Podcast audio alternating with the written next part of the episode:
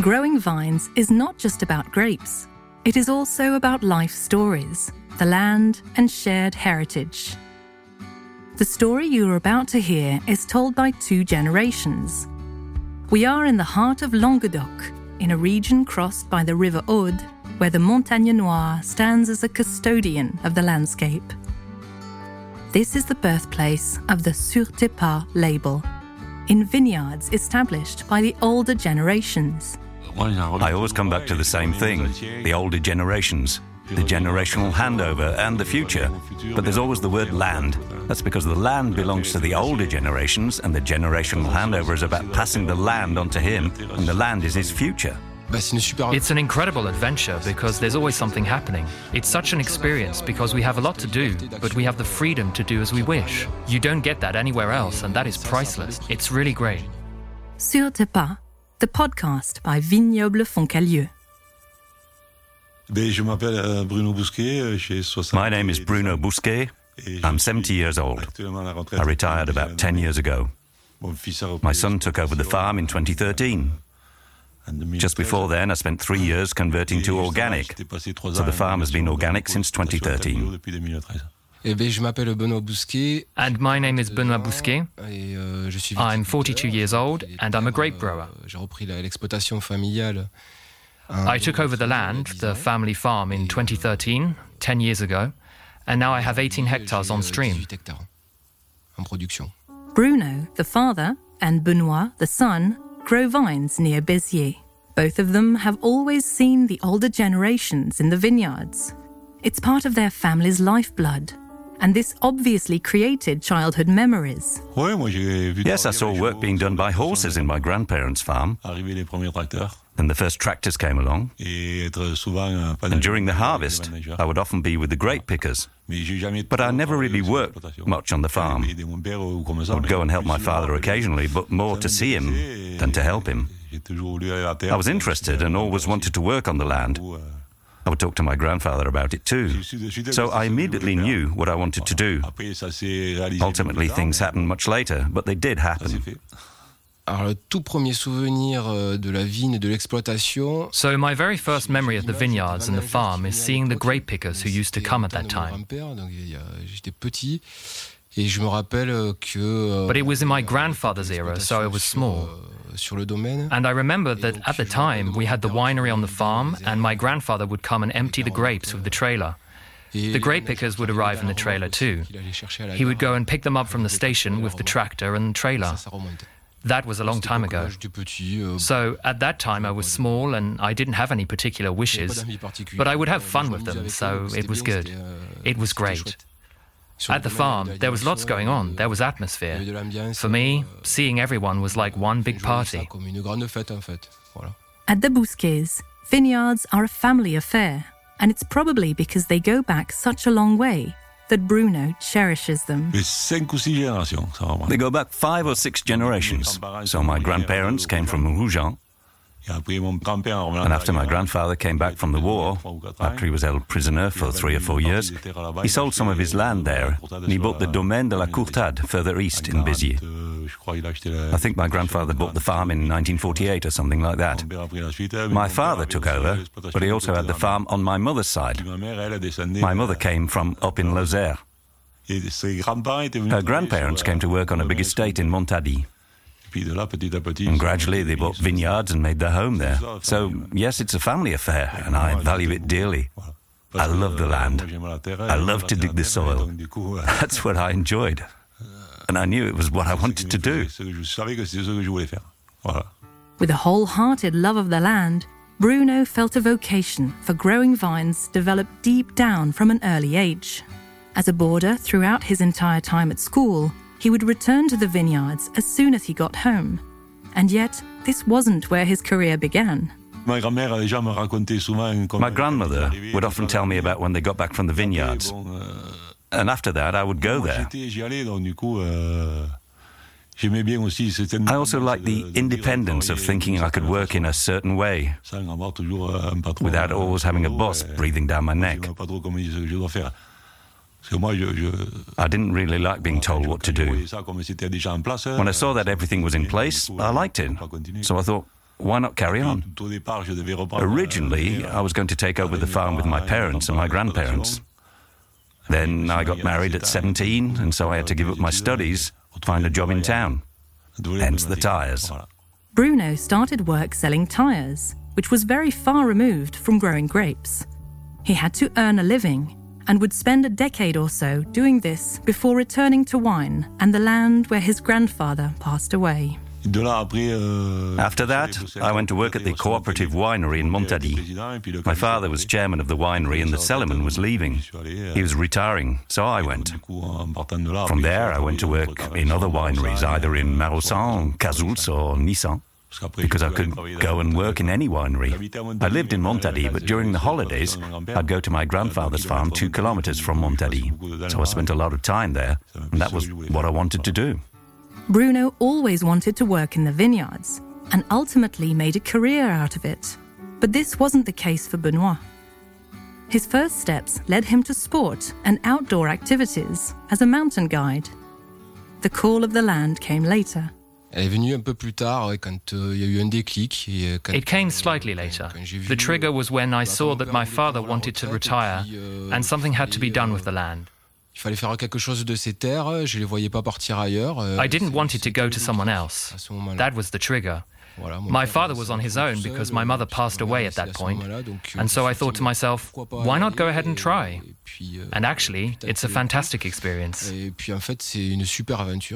When Benoit embarked on his new career, he took over a farm that had switched to organic several years previously. His father, Bruno, was one of the first to move away from conventional farming because he wanted to change the way he worked. Yes, in the vineyards at Perrin-sur-Rine. We were one of the first three or four pioneers. Actually, it just happened naturally. I wasn't using much weed killer anyway. I preferred to do some tillage. So then it just happened naturally. Now there's quite a lot of equipment. Over time, the equipment has improved, so it's much easier. It was because I maybe wanted to farm differently. I always like to explore new things and get to the bottom of them. It's fantastic.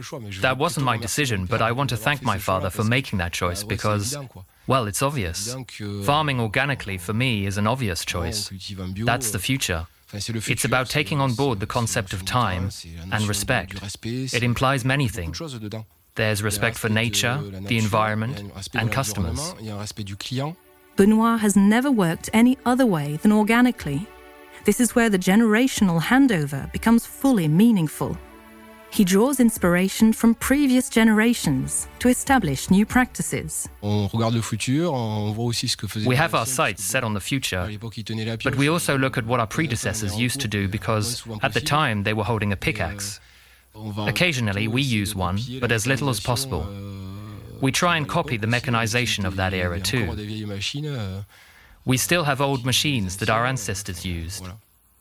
The intervine hoe is still used on the farm, for instance. This implement is used to remove weeds from beneath the row of vines and remove the soil ridge. Benoit's other distinctive trait is his passion for music which is with him all the time, wherever he goes. Ah, c'est obligatoire la musique. Euh, euh, oh yes, I can't do without music. Euh, music was one of the first things I installed in the tractor, actually. And at the time, we weren't supposed to turn music on too much on the tractor. We were supposed to listen to the sound of the engine, so working to music is all well and good, as I told him. But the day there's a noise or something, you can't hear it and you carry on. Personally, I love music, and I always have music with me. En fait, je, moi, je suis content d'avoir repris les terres euh, familiales. Actually, I'm glad I took over the family land. Je pense qu'elles étaient à mon arrière-grand-père. Euh, qui, qui était When I think that it belonged to my great grandfather, that he was here, it means a lot to me. Je peux pas dire pourquoi, enfin, c'est comme ça. Et, euh, et puis on essaye de les faire perdurer, quoi. I can't say why, but that's how it is. Euh, so our aim is to perpetuate it. Each era is different, and that's important. My great grandfather witnessed the advent of the first tractors on the farm. We work organically and implement other environmental initiatives and techniques. That's evolution. We all belong to our own era, but always on the same land. And that's a good thing. Yes, it's really important, and I'm so happy he took over from me. During the handover from one generation to the next, what does Bruno think he has passed down to his son? Euh, well, maybe a love of the land and then his profession. And also learning how to mend things. Think about things that aren't always simple. Most importantly, the ability to step back a little and see the bigger picture. I like to go and see how things are going. I like seeing how the vines are growing. I like going to see what he's doing. Le savoir-faire sur euh, sur euh, le mécanique euh, c'est c'est énorme parce que j'ai pas du tout euh, His mechanical expertise is a huge help euh, because I don't have any training with mechanical repairs so he teaches me everything. Donc euh, c'est lui qui m'apprend tout. Hein. Maybe it's the past that says we have to save money, but it's certainly money we don't have to spend, and so we can use it for something else. It also means we're self reliant, and I want to be independent. C'est un sacré métier où on doit euh. Euh, it's an incredible job where you have to grow grapes, but you also have to repair plows, you have to invent devices because the ones you buy don't necessarily work that well. You have to know how to repair a tractor, you have to know how to weld and do the accounts. You have to know how to make decisions, and then sometimes devote time and effort to the winery and managing things. It really is an incredible job. It's a job made all the more incredible by the fact that the land has been passed down by previous generations. All of this is encapsulated in the Sur Pas label, a long and eventful story that is constantly being rewritten. Sur Tes Pas, c'est ce qu'on a vécu. Sur Pas, or In Your Footsteps, quite simply recounts our own personal experience. These are the right euh, words. When you take over a family farm, where your father has farmed, and his father, and even his father before him, it's all about following in their footsteps. That's exactly it. And I really knew one generation after the other. Because between fathers, sons, and grandfathers, there was only ever a 20 year gap. So we all knew our great grandfathers, even him. My other son, who was a little older than him, he knew the great great grandparents. We all knew each other. We all have a 20 year difference between generations, which is why we're quite close. Sur tes pas is exactly what I feel. That's my sense of continuity. I want him to continue doing what he does the way he does it. And I will always be there for the family.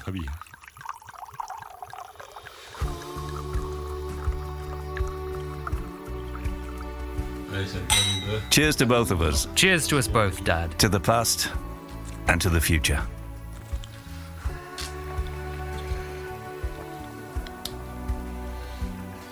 You can almost feel our ancestors in the glass. That's right, isn't it? It's really good. But actually, in the winery, they've enhanced the work of our ancestors. This is what you took to the winery. And you planted the vineyard. Yeah, it's quite fruity. On the nose and on the palate. I like it. Not acidic either. It's perfect for continuing in your footsteps. Thank you, Bruno and Benoit Bousquet, for sharing your story. The Sur Tes Pas podcast is produced by Les Vignobles Foncalieu and the audio creative agency, Cude. Excessive alcohol consumption is dangerous for your health. Drink in moderation. Produced in conjunction with IGP PDOC.